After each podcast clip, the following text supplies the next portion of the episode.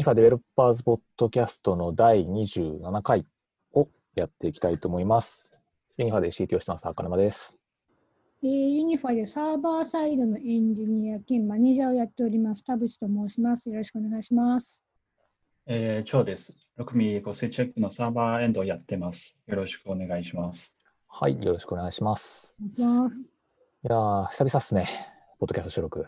うん、だいぶ、うんだいぶ久々だし、あと、初めてのリモート収録。そうっすね。まあ前回は、えーっと、確か3月の半ばかな。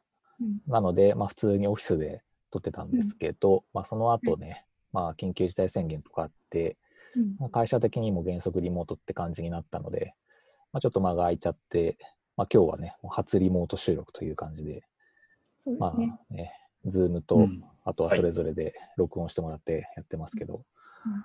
果たしてうまく撮れているのかと。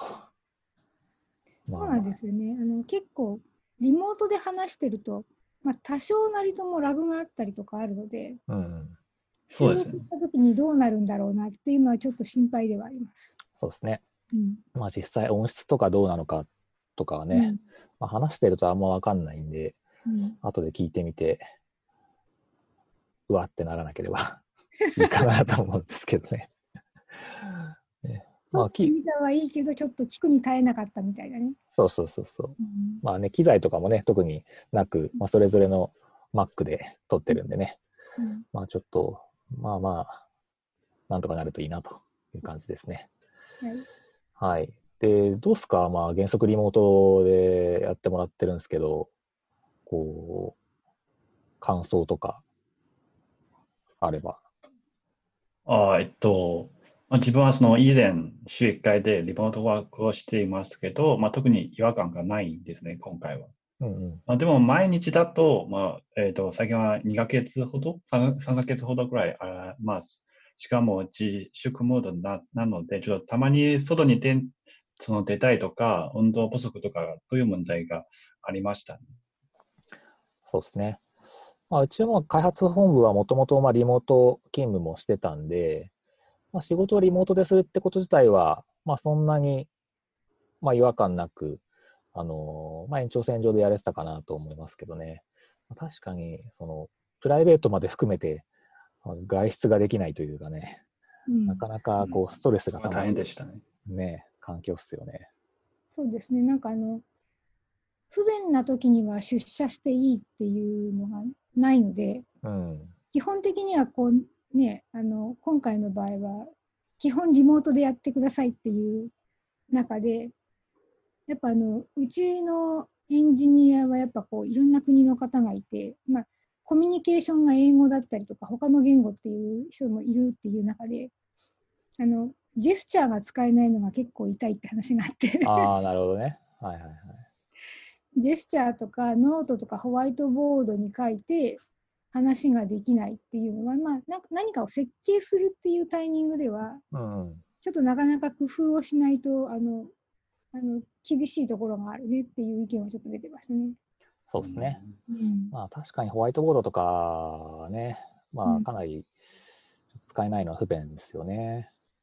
そうです結構。ね、みんなこう、じゃあオンラインでどういうツールを使ってその代替するかみたいなのはいろいろ試してはいたりしますけどね。うんまあ実際その場でホワイトボードに書くのところまではまあまだまだちょっといい感じのは見つかってないのかなっていう気がしますね。そうですね。うん。確か最近コメントシーンとか使ってましたんですよね、確か。それを使ってて、なんか結構前よりそのミーティングが、えっと、柔らかくなんか、ああ、えっと、うん、はいはいはい。なった気がしますね。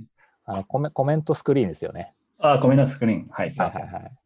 そうですね。あのーまあ、ミーティング中に、なんつうんですか、ニニコニコちゃん、ニコニコ動画？ニ。コニコ動画、そうですねニコ動画はいはいはい。みたいに、あのーまあ、そのサービスのサイトからコメントを入れると、まあ、共有してる画面のところにコメントが横から流れてくるってやつですね。はい。まあ、その話題に応じて、ね、みんながこう、好き勝手コメントするっていうのは、なかなか面白いですよね。あれなかなかね、あの、リアルタイムで声に出して反応ってしづらいこともあるので、うん。あのなんかコメントを入れられるっていうのは、ちょっといいしいい仕組みというか、そうですね。いい仕掛けだなと思いましたね。うん。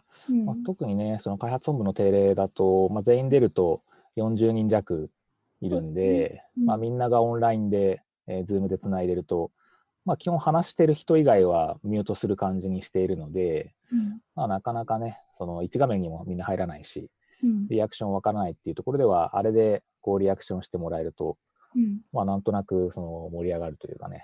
そうなんですね。うん。そうなんですね。うんうんあれはね、ちょっと活用していきたいですよね。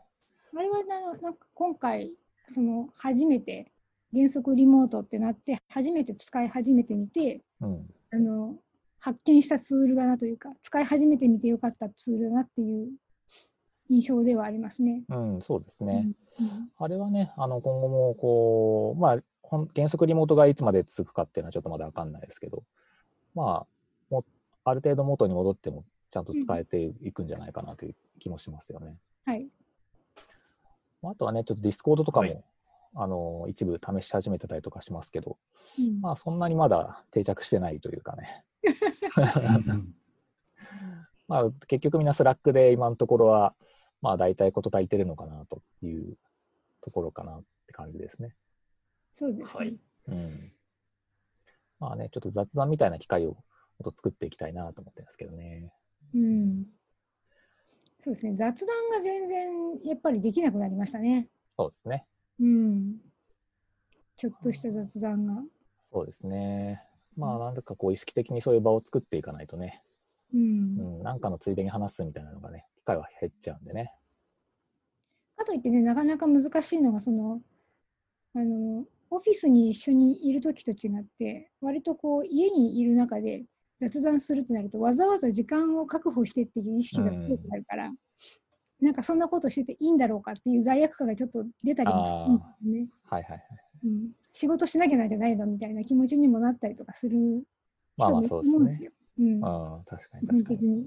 特にオンラインだと、あの、こう、成果ちゃんと出そうねっていうのが顕著になるので、うんうん。成果とかね、あの、こう、効率とかっていうのを重視される中で、雑談の時間を別個、例えばね、1時間毎日作りますとか言ったら、怒られるんじゃないのとかね。まあ まあね、確かに、まあ1時間まるっと雑談は確かにちょっとあれだけどね。難しいですね。うん。怒られるじゃんとかね、あるんですようんね。まあなんかね、こう、まあ、気が向いた時に、こう、フラッと喋れるというかね、うんなんかそういうまあ場というか、チャンネルというか、なんだか、うまいこと見つけられるといいなと思ってるんですけどね。ねうん。まあ会社によっては Discord がそういう役割果たせてるとかっていう会社もあるっぽいんですけど、うんまあうちに合った形が見つけたいなと思いますね。はい。はい。さて、で、あとは今日は、えっ、と、次の話題としては、まあ、本題なんですけど、はい。張さんがはい。本を出しましたと。イェイ。イエーイ。ありがとうございます。いやー、すごいですね。まあ、まあ、一応、そうですね。自分が、まあ、中国語で書いた本で、はいあ。とそ本の名前を少し翻訳して、あともっとわかりやすくすると、えっと、自分でラフターアルゴリズムを実装しましょうという本になります。はいうんで、この本は自分が初めて書いた本なんで、正うん直その不安もありますけど、まあ、ちょっと締め切りに、まあ、追われていったという時間もありました。まあ、とにかくいい経験でしたね。なるほど、なるほど。今はもう完全に全部中国語で書かれていて、で、はいえー販売も中国だけでしてるっていう感じですか？あそうですね。自分、最初の本で、ちょっと、最初から全部日本語で書るのは、ちょっとかなり難しいです、はいはいかもしれませんね。なるほど、なるほど。はい。でこれはあれですよね、その、アマゾンみたいな、あの、ネットで買えるはい。ところで売ってて、はいで結構、確か、ちらっと見た感じ、レビューとか、ね評価とかかなり高かったんじゃなかったですか？いやー、それはちょっと桜かもしれませんね。さっきのかもしれない。でも結構な件数のレビューついてましたよ、確か。うん。まあ、えっと、初回、なんかはじ、初めて本を書いた人には、ちょっと、みんなあまり知らないし、ちょっと内容もあまり詳ない、まあ、その詳しくないけど、うんまあ、そうそうしたらこの本があんまり売れ行きがないとか、そういう結果になりがちなんで、まあ、その最初からそのコメントを入れて、そういう感じになっちゃいます。なるほどなるほどうん。えーいや、でもすごいですね。うんこれは、こう、どういうきっかけでその出版の機会があったんですか？あーそうですね。そのもともとは、もう結構2年前なんですけど、えっと、試しに複雑なものをまあ実装してみようという気持ちがあって、まあ、そして、ラフターというアルゴリズムを選んで、そこで実装していました。で、その後、まあ、いろいろ社内のそのビアバッシュで共有しましたね。そのビアバッシュというのは、一応、その6ミリの開発部で、まあ、皆さん、えー、と気軽く最近自分何をしているか、何をやっていたとかを共有する場なんで、まあ、技術に関係するものもありだし、関係ないものもありなんです。で、そのビアバッシュで共有したとともに、まあ、自分のブログなどにも書いていました。まあ、そうすると、その、まあ、最近はあまり書いてないんですけど、その、え以前は毎週ブログを書いてて、そのブログもまた別のところにリンクを貼って、他の人も見えるように少し工夫はしました。で、その2、3, 2 3ヶ月後には、ちょっと出版社のえっと仲介さんみたいな人に、ちょっと私に声をかけまして、で、その私が書いたブログが良かったよね、みたいなこととか、の本を出してみませんかということを、なんか、まあ、誘われて、まあ、そこ、そういう感じで、ちょっと、いろいろやり取りをして、本を書きま、えっ、と、始めましたね。なるほど。じゃあ、まあ、直接的にはそのブログを見て、あの、まあ、良さそうだなと思って、声をかけたってことなんですね。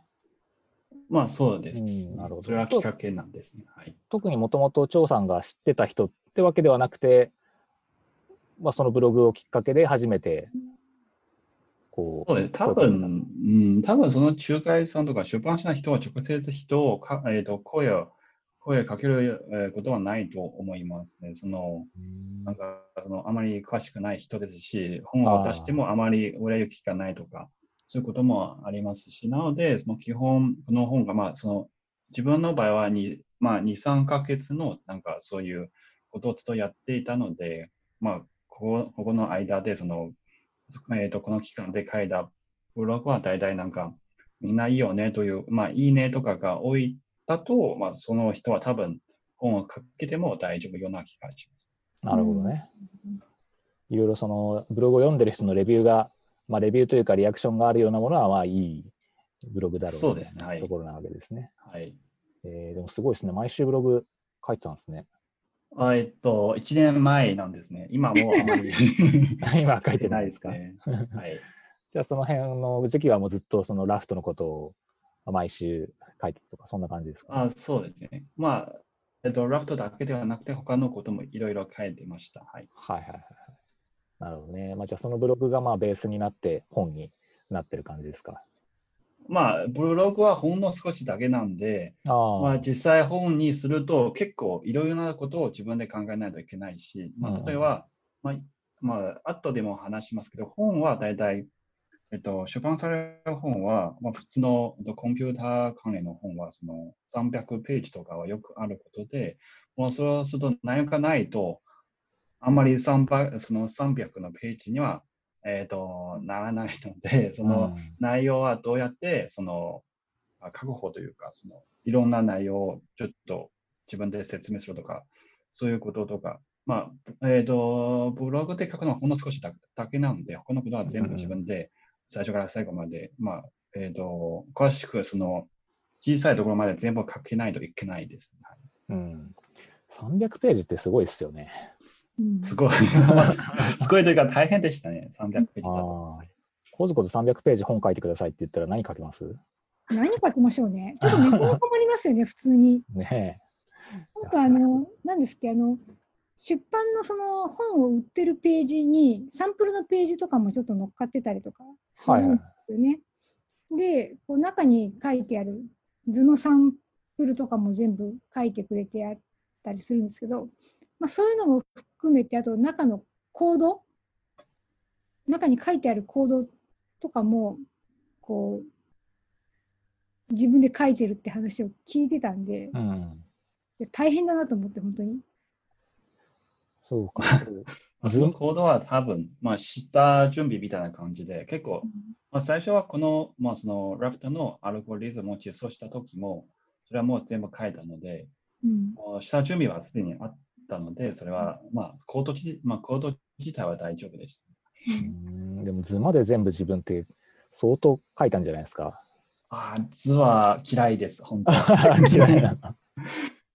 えっと、普通は、その、なんというか、その、図がない方が好きなんで、その、最初から最後まで、えーまあ、書き続けだけでいいのは、まあ、書き続けだだけでいいとか、そういうことなんですけど、図を入れないとい,、まあ、いけないところも、自分も、まあ、少しは意識しています。なので、その、これを説明しやすく図を入れます。まあ、そういうことなんですけど、実際図はかえっ、と、作るのは結構時間かかります。結構大変な時間かかりましたね。まあそうですよね。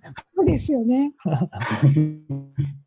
えーその辺はその出版社のあの編集者の人とかはなんか指示があるんですか？こういう図が欲しいとかここにもっと絵を入れてくれくれみたいなのって。いや、そこをくわ、まあ、その細かく指示はないんですけど、まあ、自分はここを一応図を、まあ、入れた方がいいよねということは自分はまあ意識はしてます。ただ作るときは結構、まあその雑な感じになっちゃいますね。まあ結局ね、結局。まあ、すごい量ですもんねだってねう。んまああと図以外にそのテーブルでその情報とかをまあ表示したり、その他のなんか箇条書きとかも、えー全部意識しないといけないんで、まあ、どうやって分かりやすく他の人にそういう内容を伝えるのが一番のポイントなんです。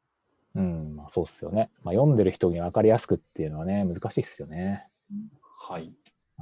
ま細かい話ですけど、図とか入れると、あの図とか表の番号とか振らなきゃいけないじゃないですか。ああ、あありましたね。ー 細かく、はい。細かく振らないといけないんで、途中でなんか番号が間違ったら、うんその後ろについてる全部の図の番号を直さないといけないんですね。大変でした、それは。学生の頃に論文とかあのレポートとか出すときに図とか表の番号全部入れなきゃいけないのすごく嫌いであーなるほどねそう。です1。本間違えると全部後ろ書き直しみたいな確かに確かに。途中で後から追加なりしようもんならね。そうそうあ、それあしょ 結構ありましたね。後で追加しようとすると、途中のやつは、これはなんか連番じゃないみたいなことがよくありました。ああ、そうっすよね。なんかあのそうあのワードとかあのちょっと Google のドキュメントの仕様私こ詳しくないですわかんないですけどワードとかにはそういうあの機能あるんですよ図表番号を自動で振っていくみたいな、えーそうなんだ。うんそうなんですあるんですけどまあなんでそういうものの助けを借りてあのできたりはするんですけど、うんうん。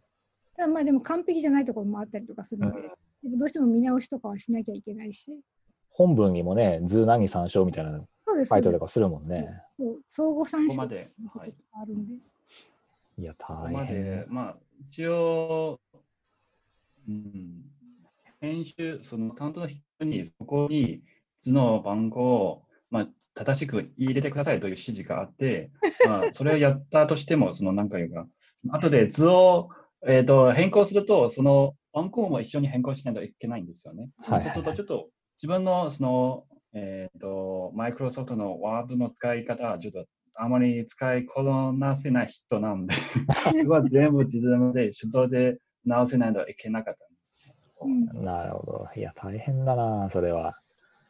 えー、これ出版まで期間としてはどれぐらいかかったんですか？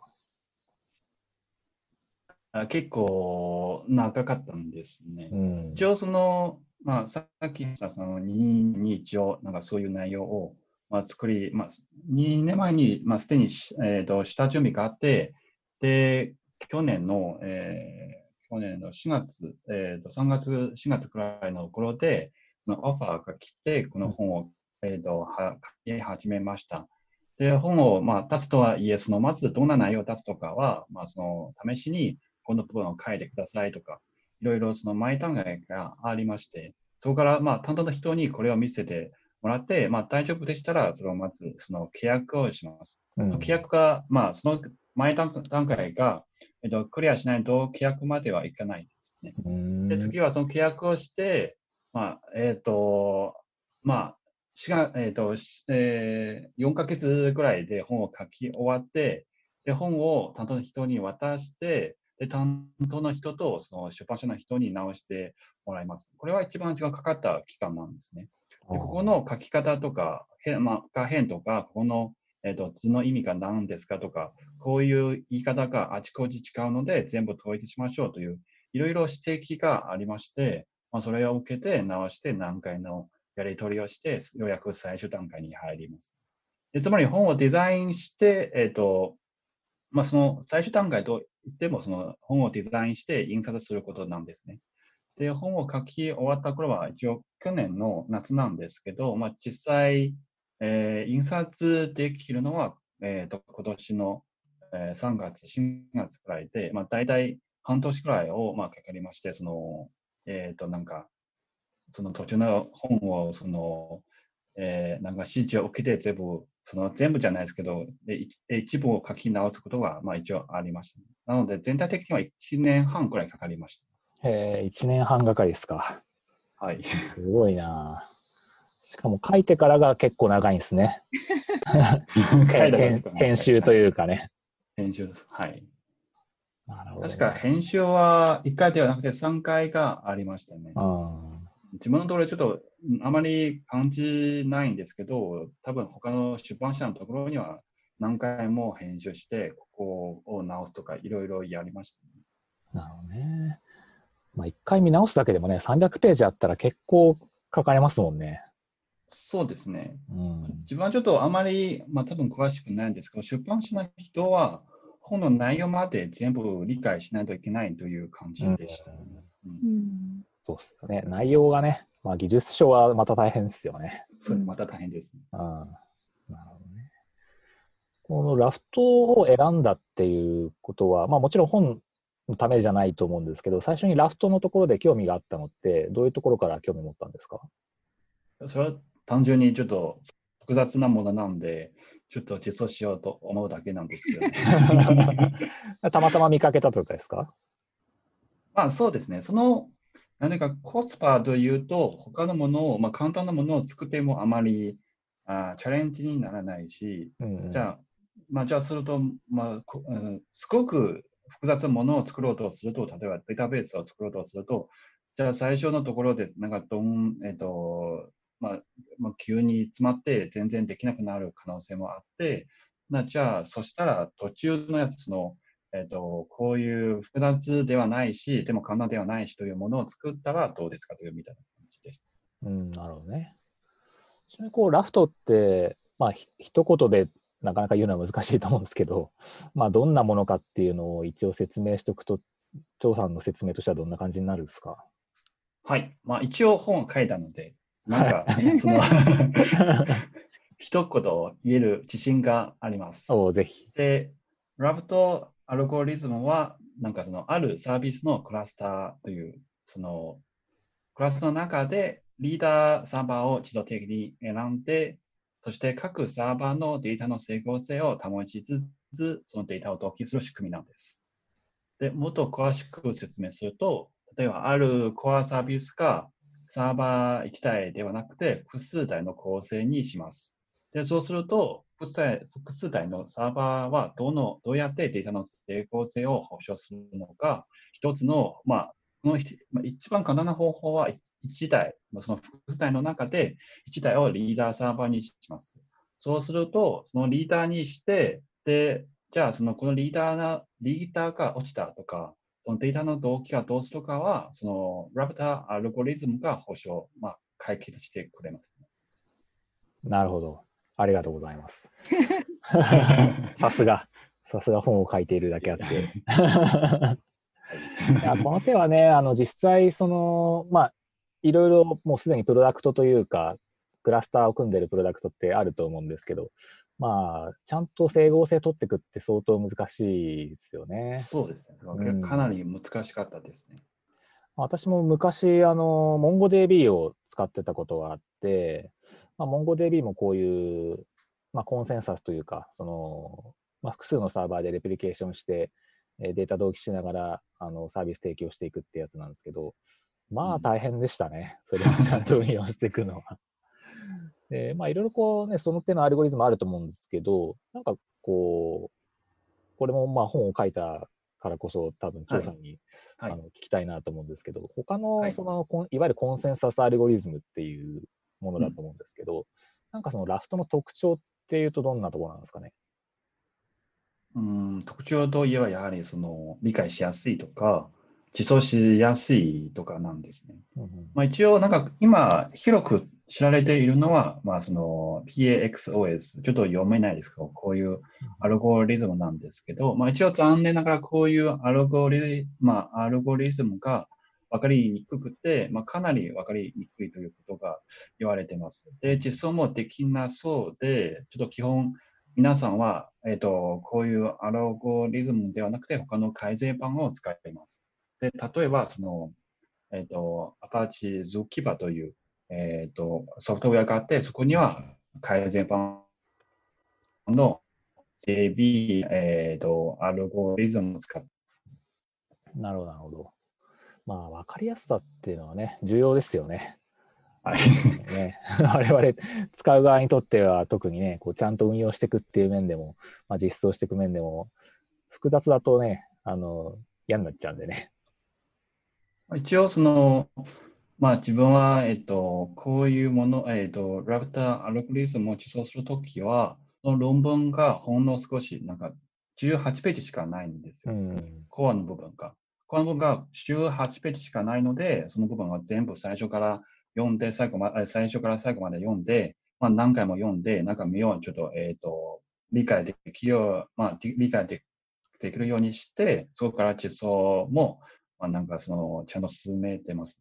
まあ、他のなんかアルゴリズムだと、そのなんか、最初から最後まで全然、なんかその内容が長すぎてちょっと読め。ないこともあって、なので、その、まあ、基本、もしこういうなんか、アルゴリズムを実装しようとすると、まあ、このラフトが一番進めなんです。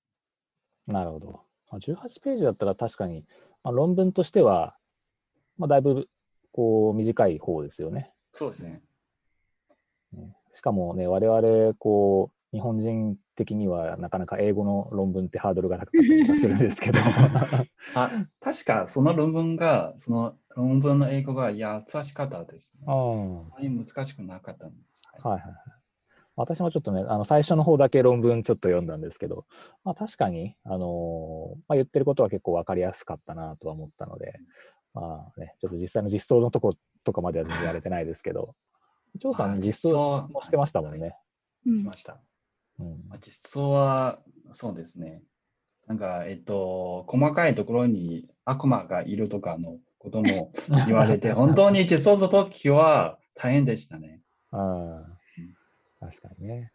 まあ、こういう、あのビアバッシュの時に、あの張さん多分何回かに分けてこのラフトの話してくれてるんですよね、確かうんうんうんデモとか、あの分かりやすいようにアニメーションとかをあの加えながら、まあ、みんなにラフトの説明してくれてるんですけど、毎回みんなこう聞きながらこう眉間にしわが寄っていく。そうね。そうお面白いんだけど、うん聞いてる側としてすごく面白いんだけど、こうすごくいろいろ考えるので、結構みんなこう難しい顔をして聞いてたのが印象的だなと思います。そうですね。まあ、こういう系は、まあ、いわゆる正常系というのか、うんこうね、メインストリーム、メインストーリーは、まあ、うんわかりやすいものの、そうそういろんな例外ケースとかう、んこういう時はどうなんだみたいなのを考え始めると、はい。まあね、そういうところ通りです。悪魔がいますよね。で 結構だからそのビアバッシュの中でも、え、こういう時どうするのみたいな話がいろいろ出たなって。うんうんまあ、自分も本へ本を書いて、そんな、なんか、えっ、と、なんかその成長系はよく、まあ、普通になんか理解しやすいんですけど、うんその異常系はどうするか、こういう時はどうするかを、まあ、ちゃんと書かないといけないし、そこも結構苦労します。うん、そうっすよね。まあ私もそれこそ、まあ、さっきも言いましたけど、MongoDB やってた時はいろいろこう悪魔を見てきましたけどね。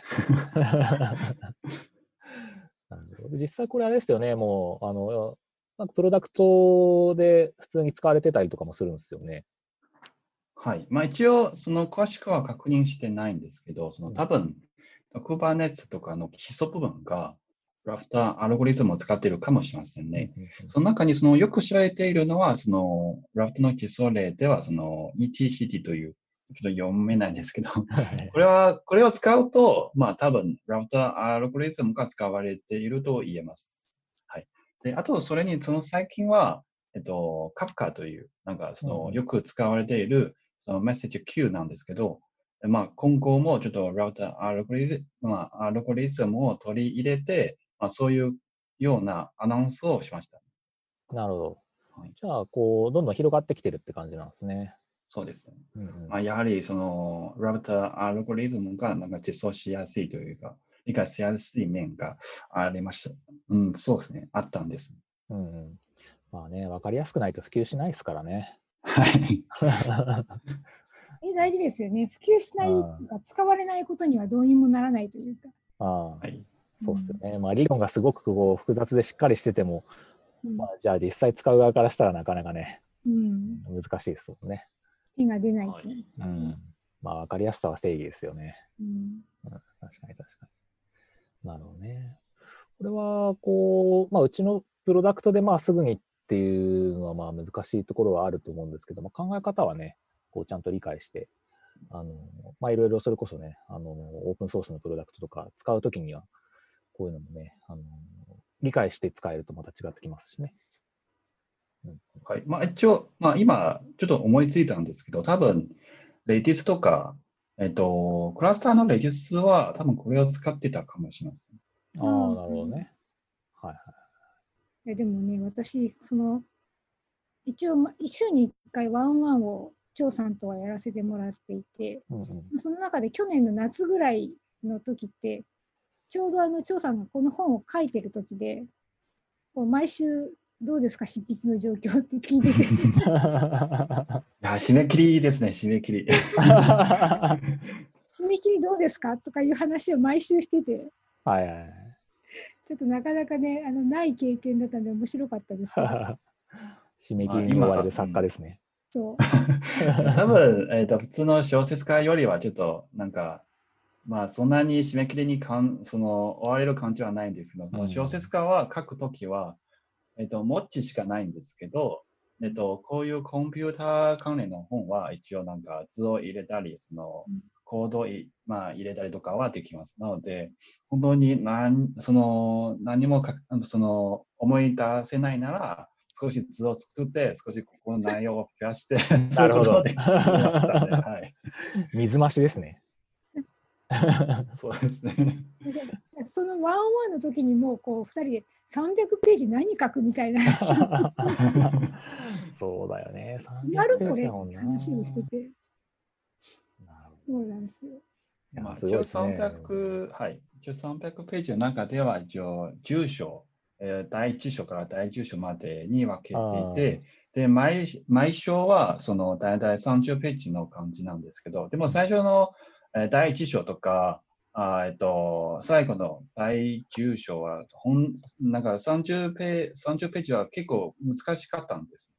で、最初の部分は、まあ、紹介のみなので、そんなになんか増やすことはできなくて、なの で、途中の内容をどうやって増やすかをいろいろ考えてましたね。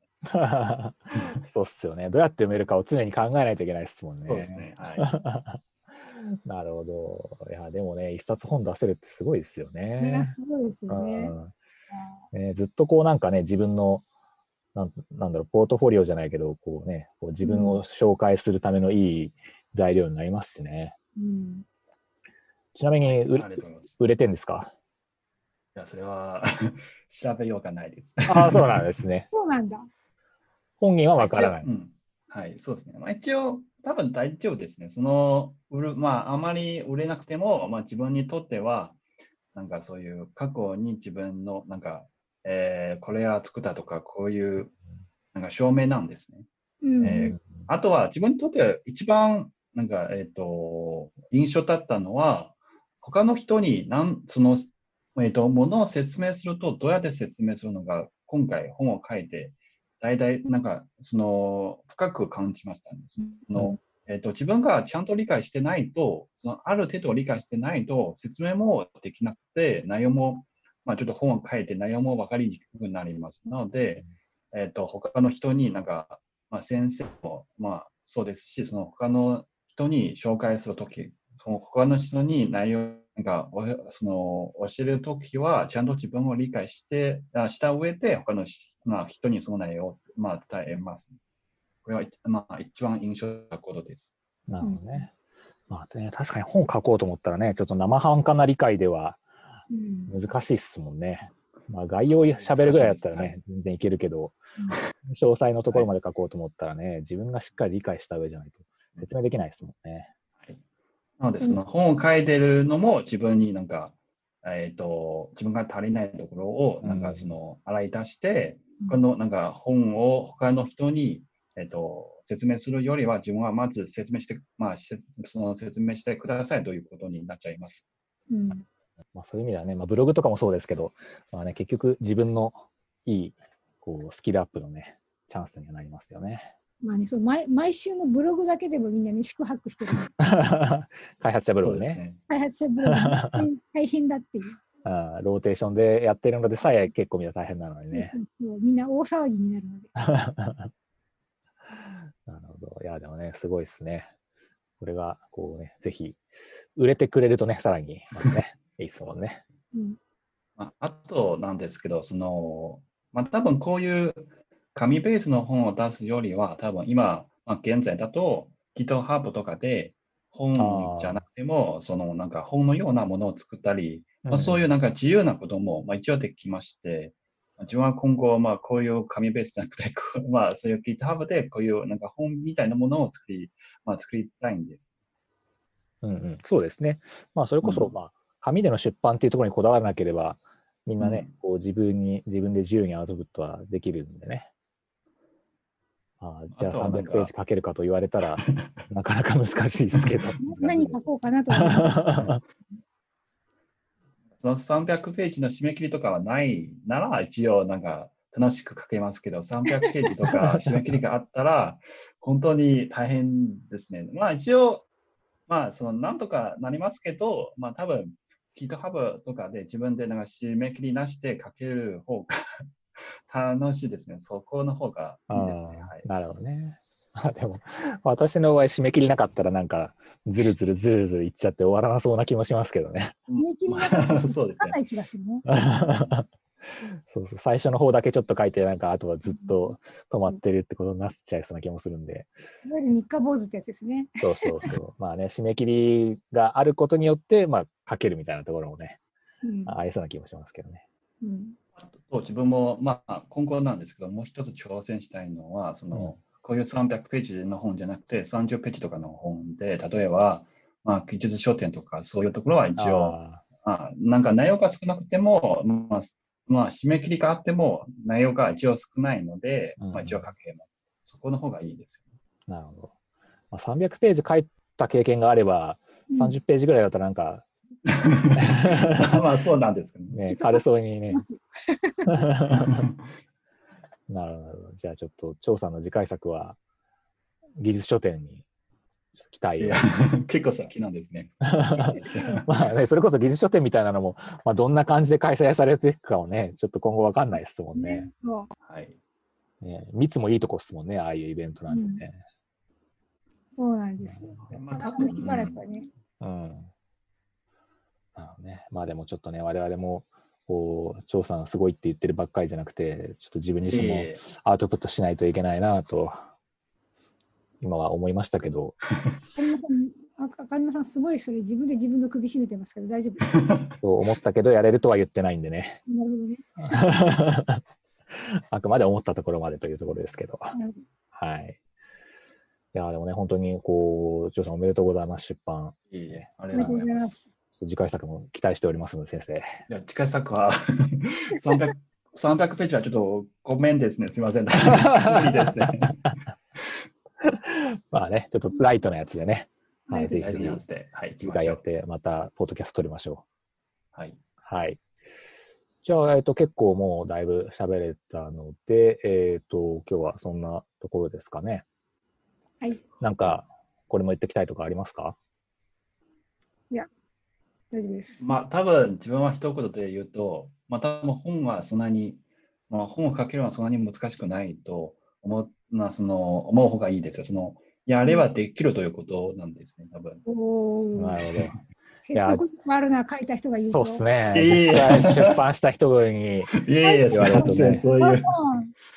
確かにはいうん頑張ります。はい。はい。はい行きましょはい。あと、その、張さんの本の、えっ、と、まあ、買えるサイトというか、うんの、えーリンクは、ショーノートに載っけとこうと思いますので、えーはいありがとうございますまあ、中国語がわかる方は、ぜひ購入いただければと思いますので、読めないのが残念です。そうですね。はい。ちょっと日本語のタイトル、日本語に訳した時のタイトルも一応ね、あの、一緒に書いておこうと思いますので、はい、ぜひぜひ皆様よろしくお願いします。う。よろしくお願いします。はい。じゃあ終わりましょうか。はい。はい。はいあの、ちゃんと取れてるといいなと思いつつ、終わりたいと思います。はい。はいじゃあどうもありがとうございました。ありがありがとうございました。